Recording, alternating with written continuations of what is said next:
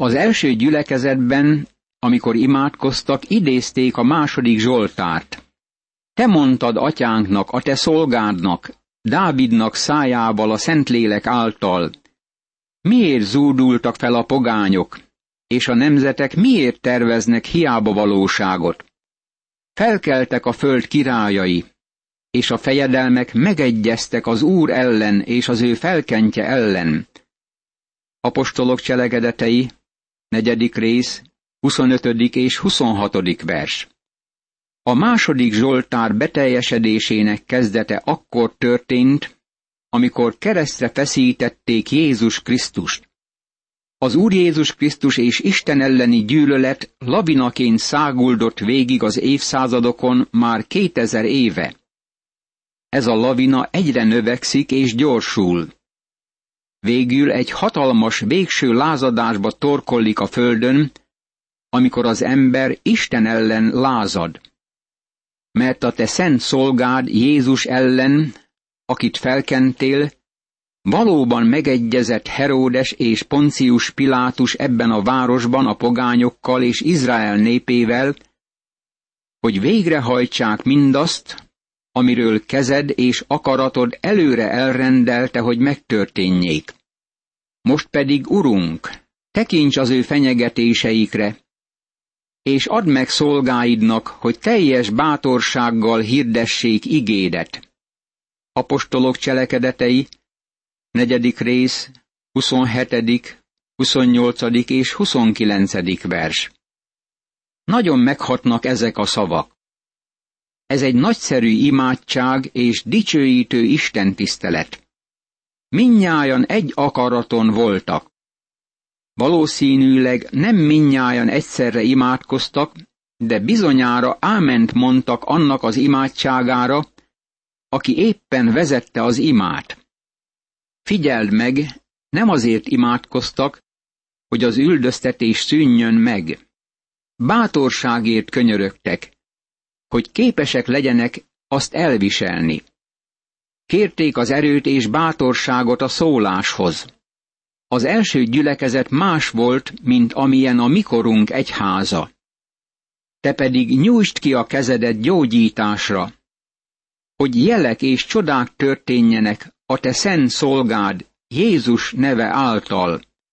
Apostolok cselekedetei, negyedik rész, harmincadik vers. Most figyeld meg az első gyülekezet erejét. Amint könyörögtek, megrendült az a hely, ahol együtt voltak, megteltek minnyájan szentlélekkel, és bátran hirdették az Isten igéjét. Apostolok cselekedetei, negyedik rész, 31. vers. A gyülekezet légköre tette ezt lehetővé. A hívők egész gyülekezete pedig szívében és lelkében egy volt. Senki sem mondott vagyonából bármit is a magáénak, hanem mindenük közös volt. Apostolok cselekedetei, negyedik rész, 32. vers. Ez nem sokáig tartott. A testiesség hamarosan beköltözött az egyházba. Az apostolok pedig nagy erővel tettek bizonyságot az Úr Jézus feltámadásáról, és nagy kegyelem volt minnyájukon. Apostolok cselekedetei, negyedik rész, 33. vers. Ez az evangélium prédikálásának a szíve. Nem volt közöttük egyetlen szűkölködő sem, mert akiknek földjük vagy házuk volt, eladták azokat, az eladott javak árát pedig elhozták, és letették az apostolok lába elé, azután szétosztották mindenkinek úgy, ahogyan szüksége volt rá. József például, akinek az apostolok a Barnabás melléknevet adták, ami azt jelenti vigasztalás fia, egy ciprusi származású lévita, mivel földje volt, szintén eladta, elhozta a pénzt, és letette az apostolok lába elé. Apostolok cselekedetei, negyedik rész, 34., 35., 36. és 37. vers. Ez a fajta élet csak egy rövid ideig ment tovább, mint az egyház lelki élete. Nem bölcs, ha azt mondjuk, hogy nekünk is ezt kellene gyakorolnunk napjainkban. Ha megpróbálnánk, teljes káoszba jutnánk. Miért? Mert először ugyanarra a lelki magaslatra kellene eljutnunk, ami nincs meg korunkban. Legyünk őszinték, és nézzünk szembe ezzel a kérdéssel. Nekünk szorosabb kapcsolatba kellene kerülnünk az Úr Jézus Krisztussal. Most megismerjük Barnabást. Később majd többet is hallunk róla. Amint elérkezünk az ötödik fejezethez, folyamatosan látjuk Simon Péter nagy prédikációjának a hatásait. Megismerkedünk az első elhajlással is az első gyülekezetben, amit Anániás és Szafira halála követett, akik keresztények voltak, de nem éltek az ősegyház magasztos lelki szintjének megfelelően. A negyedik fejezet végén megismerkedtünk egy Barnabás nevű férfival. Most ismét elénk kerül a személye. Egyike a legcsodálatosabb szenteknek az ősegyházban. Isten hűséges embere. Ő volt az első misszionárius társa Pálapostolnak, amikor elmentek a nehéz galáciai területre, és Isten csodálatosan megáldotta ottani szolgálatukat. Barnabás elég jó összeget adott át az egyháznak. Bőkezűen adakozott, és mindenki erről beszélt. Elképzelem, hogy nagy nyilvánosságot kapott bőkezűségéért. Emlékez arra, hogy az ősegyházban mindenüket közösnek tekintették. Ez bemutatja azt a tényt, hogy olyan magas lelki szinten álltak, hogy képesek voltak ezt is megtenni. Most következik az első elhajlás. A testiesség miatt nem mehetett tovább az, hogy mindenük közös volt. Egy ember, név szerint Anániás, feleségével, Szafirával együtt eladott egy birtokot. Apostolok cselekedetei, ötödik rész, első vers. Nyilvánvaló, hogy Barnabást utánozták. Látták, hogy bizonyos népszerűségre tett szert, és azt gondolták, jó volna, ha ők is afféle népszerűségben részesülhetnének. Nagyon akarták a hírnevet. Rájöttem, hogy vannak emberek, akik azért adakoznak, hogy észrevegyék őket. Emlékszem egy üzletemberekkel tartott gyűlésre, amikor terveztük egy ifjúsági szervezet elindítását, és kértük az emberek adományait e mozgalom megalapozásához. Elhatározták, hogy az adományokat nem teszik nyilvánossá. Tájékoztattak arról, hogy az egyik férfi nagyon kis összeggel fog hozzájárulni, ha nem adnak neki lehetőséget, hogy nyilvánosan közölje mindenkivel, mennyit fog adni. Nagyon érdekes, hogy egy kis összeget adományozott. A gyűlés után megsúgta az egyik jelenlevőnek, hogy tízszerte olyan összeget akart adni, de arra számított, hogy majd fölállhat, és legalább fölemelheti a kezét, hogy jelezze, milyen sokat ad. Láthatjuk, a büszkeség továbbra is benne van az emberi természetben. Ilyen volt Anániás és Szafira állapota. És árából feleségének tudtával félretett magának, egy részét pedig elvitte, és az apostolok lába elé tette. Apostolok cselekedetei, ötödik rész, második vers. Semmi baj nem volt azzal a tényel, hogy visszatartották a pénz egy részét. Ehhez joguk volt. Az ingatlan az övék volt, és azt tehették annak az árával, amit akartak. Ma a kegyelem korszakában élünk. Nem kötelező bizonyos összeg adományozása. Valaki talán azt mondja, hogy a tizedet kell odaadnunk. Az ősegyházban mindent odaadtak, amivel rendelkeztek. Anániás és Szafira nem adott oda mindent, hanem egy részt megtartott, amihez teljesen megvolt a joguk. A problémájuk, bűnük az volt, hogy hazudtak ezzel kapcsolatban. Azt mondták, hogy az összeset odaadták, amikor valójában egyrészt visszatartottak maguknak. Nem szeretem, ha az emberek azt az éneket éneklik, amely arról szól, hogy mindenemet az oltárra teszem. Sajnos ez hazuggá teszi az embereket, akik énekelnek. Nagyon óvatosnak kell lennünk, hogy milyen énekeket énekelünk. Az Úrnak tett fogadalmunkat sohasem szabad felületesen vennünk. Anániás és Szapira azt mondta, hogy mindenüket oda tették az oltárra, de hazudtak ezzel kapcsolatban. Péter azonban így szólt. Anániás, miért szállta meg a sátán a szívedet, hogy hazudja Szentléleknek, és félretegyél magadnak a föld árából? Apostolok cselekedetei, ötödik rész, harmadik vers. Ez embernek és feleségének a bűne a hazugság volt. Ha megmaradt volna, nem neked maradt volna-e meg? És miután eladtad, nem te rendelkeztél-e az árával?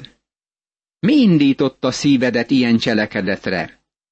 Nem embereknek hazudtál, hanem az Istennek. Apostolok cselekedetei, ötödik rész, negyedik vers.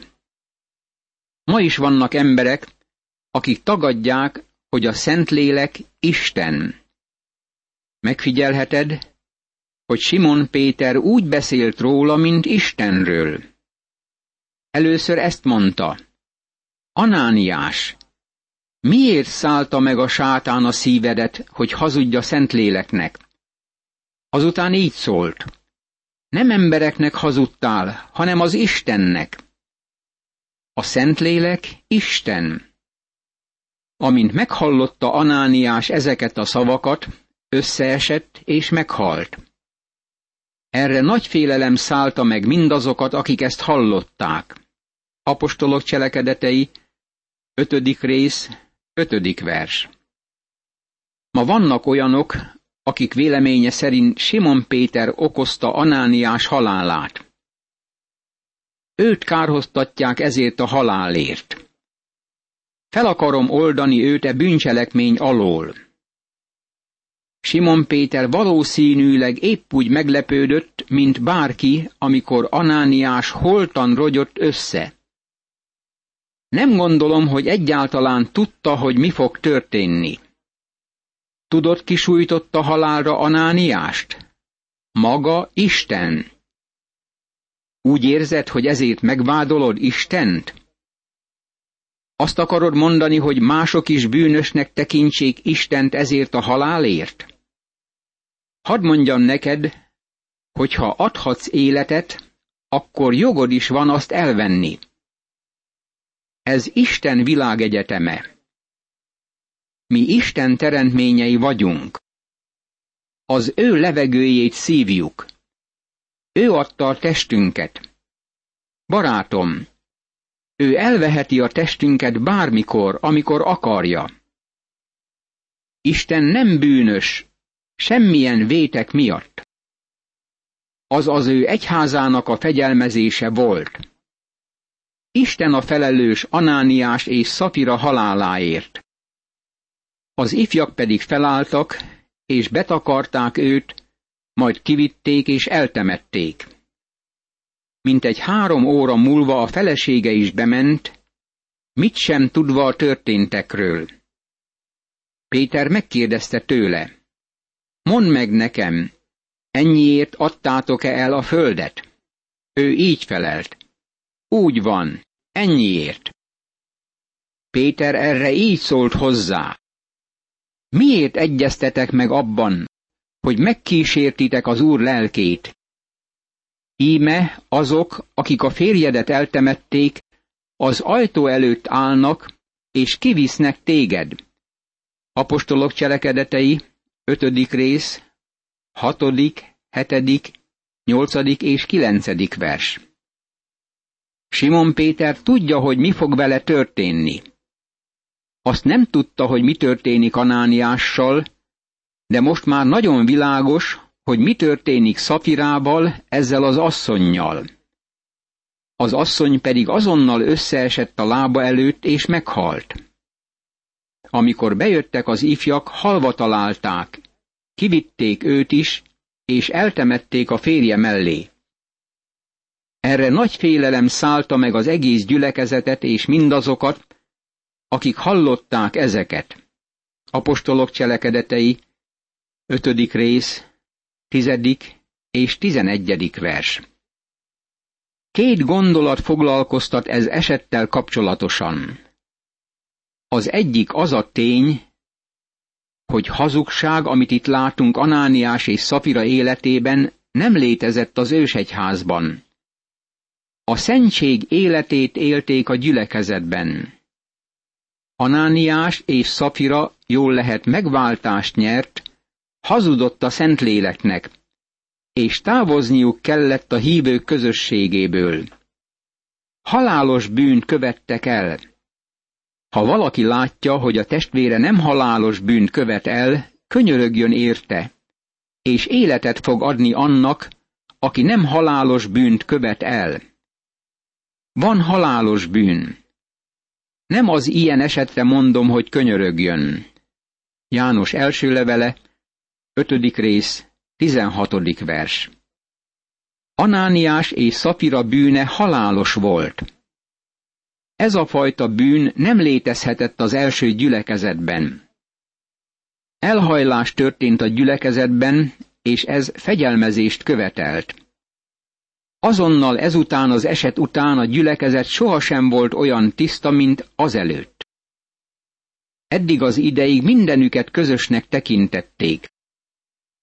Ez az eset csak nem tönkretette őket. Többet látunk erről a következő fejezetben. Félelem szállt az egész gyülekezetre, és félelem ülte meg az embereket, akik hallották ezeket. Az erő továbbra is jellemezte a gyülekezetet, és tömegek tértek meg. Mégis a gyülekezet sohasem lesz többé olyan tiszta, mint amilyen volt létezésének azokban az első napjaiban. A másik különös dolog Simon Péter lelki fölismerése. Ez is hiányzik napjainkban. Nagyon mosolyogtam egyszer egy fiatal emberen, aki odajött hozzám egy bibliai osztályban nem sokkal ezelőtt. Azt mondta, hogy neki megvan a lelkek megítélésének az ajándéka, és ő meg tudja különböztetni az igazságot a tévedéstől. Azután idézte az egyik leggonoszabb eretneket a mai korból. Ismét kérdést tettem föl neki a lelkek megítélésének, az igazság és tévedés felismerésének adományáról, és aztán megkérdeztem, hogy az idézett szemét jóvá hagyta-e egyáltalán. Ezt válaszolta. Ó, igen, ez az ember az igazságot szólja. Megmondtam neki, hogy nem gondolom, hogy lenne bármilyen különös adománya, csak azt gondolja, hogy van. Ma a leggonoszabb eretnek is bekerülhet bibliai gyülekezeteinkbe. Nem a legjobb, ha eljönnek a biblia tanulmányozásokra, ezt már fölfedeztem, de viselhetnek még tisztségeket is, sőt gyülekezetet is vezethetnek. Ha akik hazudnak Istennek a mi gyülekezeteinkben holtan esnének össze, akkor nagyon sok temetést kellene tartanunk. A temetkezők busás haszonra tennének szert hamarosan. Az apostolok által sok jel és csoda történt a nép között. Minnyájan a Salamon csarnokában tartózkodtak egy akarattal, de mások közül senki sem mert hozzájuk csatlakozni. A nép azonban magasztalta őket. Az úrban hívők száma egyre növekedett férfiak és nők tömegével. Apostolok cselekedetei, 5. rész, 12., 13. és 14. vers. Figyeld meg, hogy az apostolok gyakorolják az apostoli ajándékokat. A gyógyítás ajándékai és a csodatevés ajándékai jelajándékok voltak, amiket az apostolok kaptak. Sok jelt tettek a nép körében. A gyülekezetben gyakorolt fegyelmezés félelmet keltett az emberekben, és abba maradt az ébredés. Mégis voltak olyanok, akik üdvösséget nyertek. A hívők száma egyre növekedett. Tudjuk, hogy Krisztus után háromszázra milliók voltak a római birodalomban, akik Krisztushoz fordultak. A betegeket is kivitték az utcákra, ágyakra, és fekvőhelyekre tették le őket, hogyha arra jár Péter, legalább az árnyéka vetődjék rá valamelyikükre. Összejött a Jeruzsálem körüli városok népe is, hoztak betegeket, és tisztátalan lelkektől gyötörteket, s ezek mind meggyógyultak.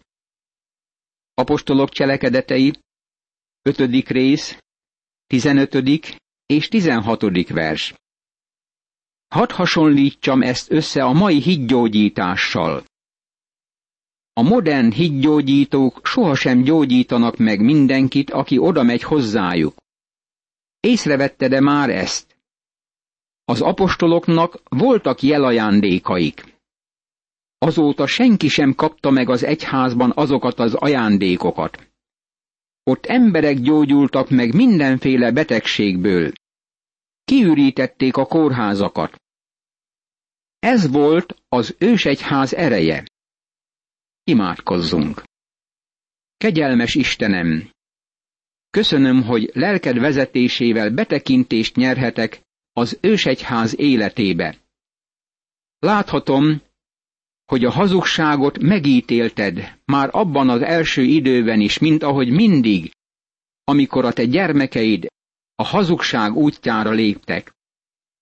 Őrizd meg attól, hogy bármilyen bűnt megtűrjek az életemben, és ha mégis leleplezel bűnöket bennem, segíts azokat bevallanom és elhagynom az Úr Jézus Krisztus neve által. Ámen.